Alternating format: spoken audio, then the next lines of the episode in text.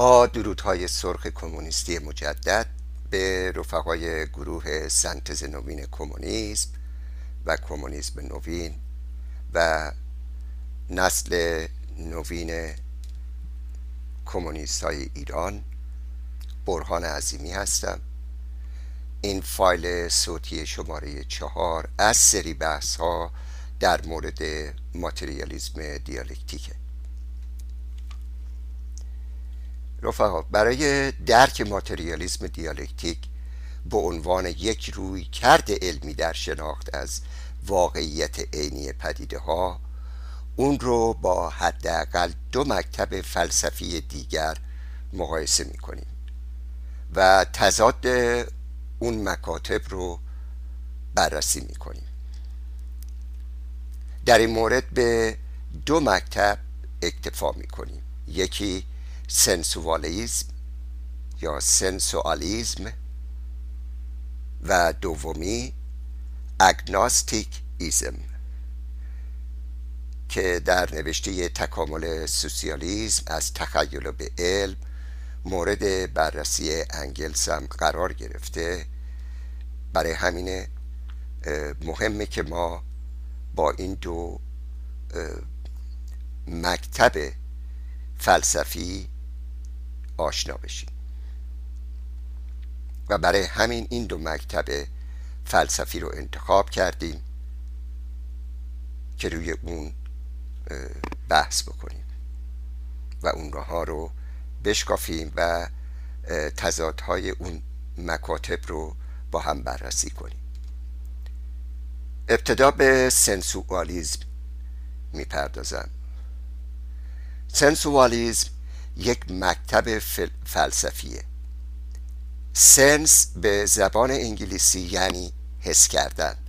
از طریق حواس پنجگانه. و مکتبیه که عقیده داره تنها از طریق حواس پنجگانه می‌توان پدیده ها را شناخت. به حد نسبی این نکته درستیه. اما کافی نیست که در ادامه به اون می‌پردازیم. یعنی اینی که مکتبی که عقیده دارد تنها از طریق حواس پنجگانه می‌توان پدیده ها را شناخت. نمی‌تونیم بشینی و فکر بکنی که یک قدرت ماورا و طبیعه وجود داره و اون این جهان و پدیده ها رو ساخته. میگه باید با اتکاب حواس پنجگانه خودمون رو خودمون این پدیده ها رو بشناسیم. تا اینجا به طور محدود نکته ای رو که عنوان می‌کنه صحیحه. طبق این دیب ولی به محدودیت این رو هم و تاکیدهایی که می‌کنه و شروطی که می‌ذاره هم ما باید بهش واقف باشیم و ازش با خبر باشیم. طبق این دیدگاه فلسفی فکر در واقع چیزی جز ایجاد رابطه میان اطلاعاتی که ما از طریق حواس به دست میآوریم نیست. اونها معتقدن نقل قول میارم ازشون. حقیقت آن چیزی است که در تضاد با حساسیت و حواس پنجگانه ما نباشد. به این نقل قول یک بار دیگه دقت کنیم که چگونه با گذاشتن شرط و شروط باعث محدودیت درک حقیقت عینی میشه. می‌گوید نقل قول حقیقت آن چیزی است که در تضاد با حساسیت و حواس پنجگانه ما نباشد. پایان نقل قول. یعنی در واقع سنسوالیزم نمی‌خواد به طور عمیق و همه جانبه واقعیت عینی مستقل از ذهن ما رو همون گونه که هست درک بکنه. برای اون پیش شرط قائل میشه و می‌گوید حقیقت حقیقت شی گرفته از واقعیت عینی تنها آن چیزی است که من که فکر من برتابد و با, و با فکر من خانایی داشته باشد است.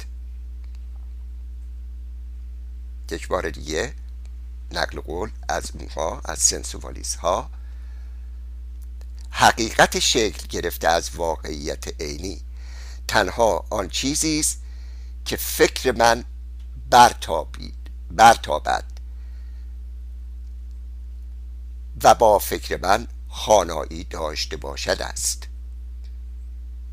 پایان نقل بود این درک میکانی و ذهنی گرایانه از شناخت واقعیت عینی ریشه از ریشهش در اونجا قرار داره که به شناخت حسی و اولیه از واقعیت عینی اکتفا می‌کنه. خودش رو محدود می‌کنه و اون شناخت حسی و اولیه. میگه اون چیزی که برداشت کردم از اون پدیده یا واقعیت عینی خارج از خودم از اون پدیده از اون پدیده مادی کافیه.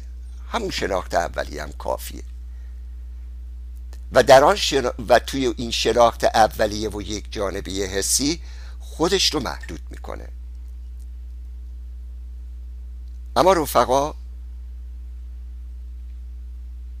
می‌دونن مارکسیزم اگرچه به نقش و ضرورت شناخت حسی در پروسه معرفت معتقده ولی این پروسه رو برخلاف سنسوالیست ها فقط به شناخت اولیه حسی محدود نمی‌کنه و عقیده داره که این پروسه تنها با گذار به مرحله دوم یعنی با گذار به شناخت منطقی یا شناخت تعقلی کامل میشه و کامل میگردد.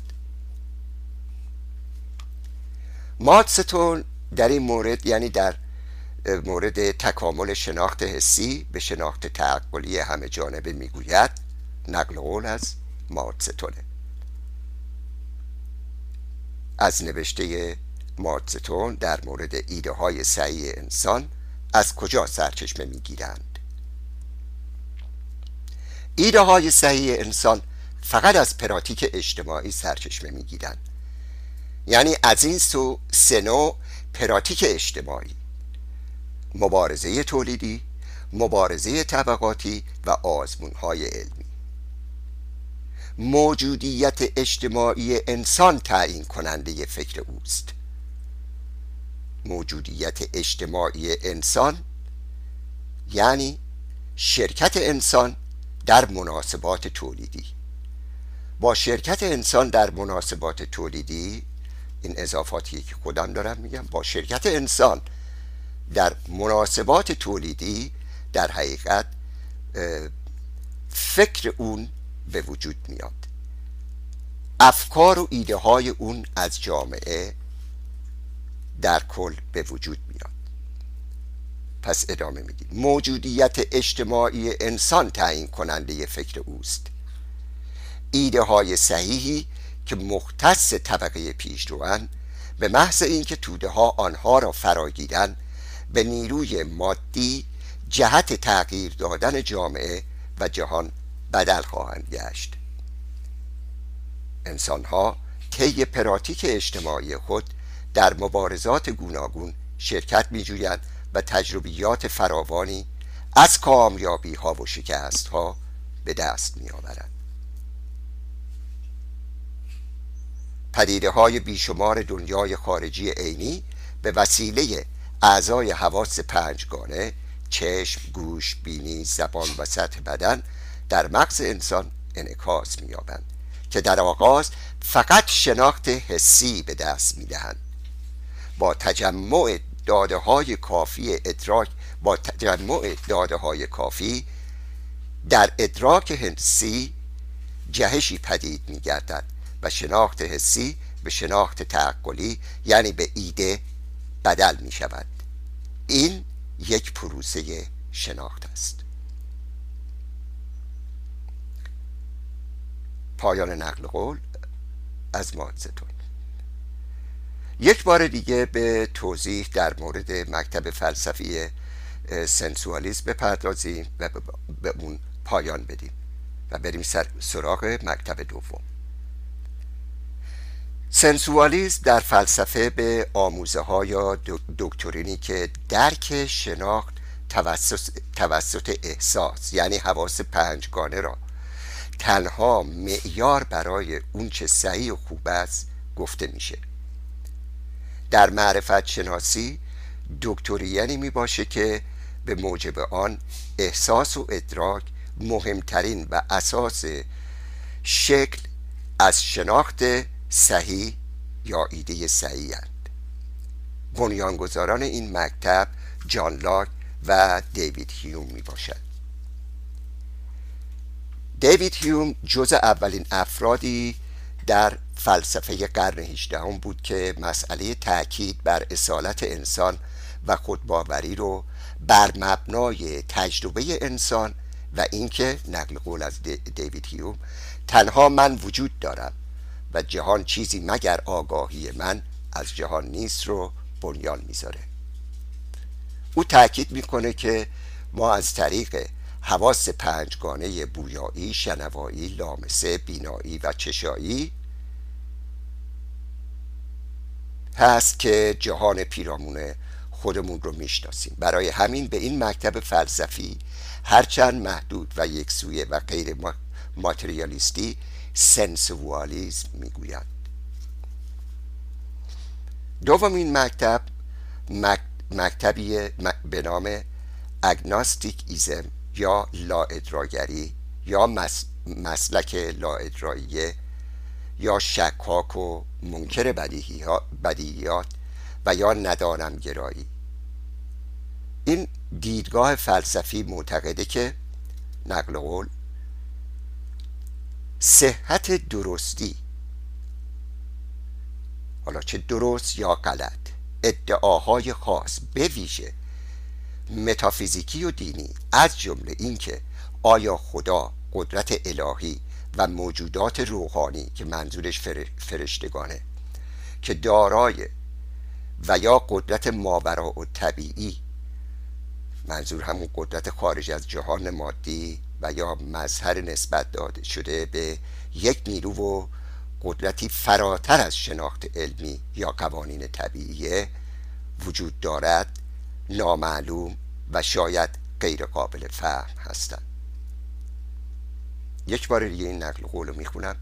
صحت درستی ادعاهای خاص به ویژه متافیزیکی و دینی از جمله اینکه آیا خدا قدرت الهی و موجودات روحانی که منظورش فرشتگانه که دارای و یا قدرت ماورا و طبیعی داشته باشند نامعلوم و شاید غیر قابل فهم هستند.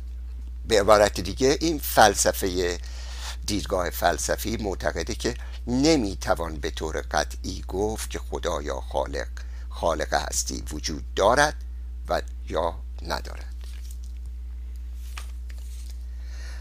انگلز در صفحه 11 کتاب تکامل سوسیالیسم از تخیل به علم در مورد اگناستیک ایزم میگه آیا در واقع اگناستیک ایزم چیزی غیر از یک ماتریالیزم خجالتی است؟ سوال می‌کنه و جواب میده. آیا در واقع اگناستیک ایزم چیزی غیر از یک ماتریالیزم خجالتی است؟ بینش اگناستیک ها نسبت به طبیعت کاملا ماتریالیستی است. تمام جهان طبیعی تابع قوانین است و عامل خارجی در آن مطلقا بی, بی تأثیر می باشد. حالان که اگناستیک ها به این نظریه محتاطانه اضافه می کنند ولی ما قادر نیستیم وجود یا عدم وجود یک ذات متعالی را در ماوراء جهانی که می‌شناسیم ثابت کنیم. ذکر این قید ذکر این مطلب برای زمانی که در مقابل کشف مکانیزم آسمان اثر پیر لاپاس منجم بزرگ علم اخترشناسی در جواب سؤال ناپل اون که خطاب به لاپاس گفت چرا در مکانیزم آسمان شما حتی یک بار نامی از آفریننده جهان برده نشده است با غرور جواب میده من به این فرضیه احتیاج نداشتم. به عبارت دیگه پیر لاپاس منجم بزرگ اخترشناس علم اخترشناسی یک مکانیزم آسمانی نوینی رو کشف می‌کنه در قرن 18 و موقعی که اون رو انتشار عمومی میده ناپل اون ازش سوال می‌کنه که چرا در میکانیزم آسمان تو حتی یک بار نامی از آفریننده جهان برده نشده که لاپاس با غرور بهش جواب میده؟ به طور علمی من به این فرضیه احتیاج نداشتم. میگه فرضیه نمیگه تئوری. فرضیه یعنی چیزی که اثبات نشده. انگلس ادامه میده ولی امروزه در تصویر فکری ما از گیتی و تکامل آن دیگر مطلقا جایی برای آفریننده و یا حاکمی باقی نمیماند.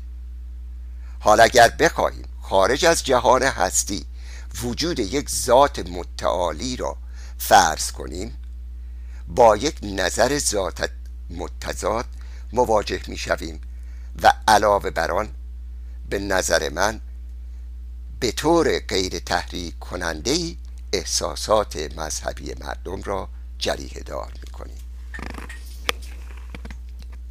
همونطوری که گفتم این یک نقل قول بود از کتاب تکامل سوسیالیزم از تخیل به علم نوشته انگلز نکته کناری ولی مهم اینه که رفقا در باره این مکتب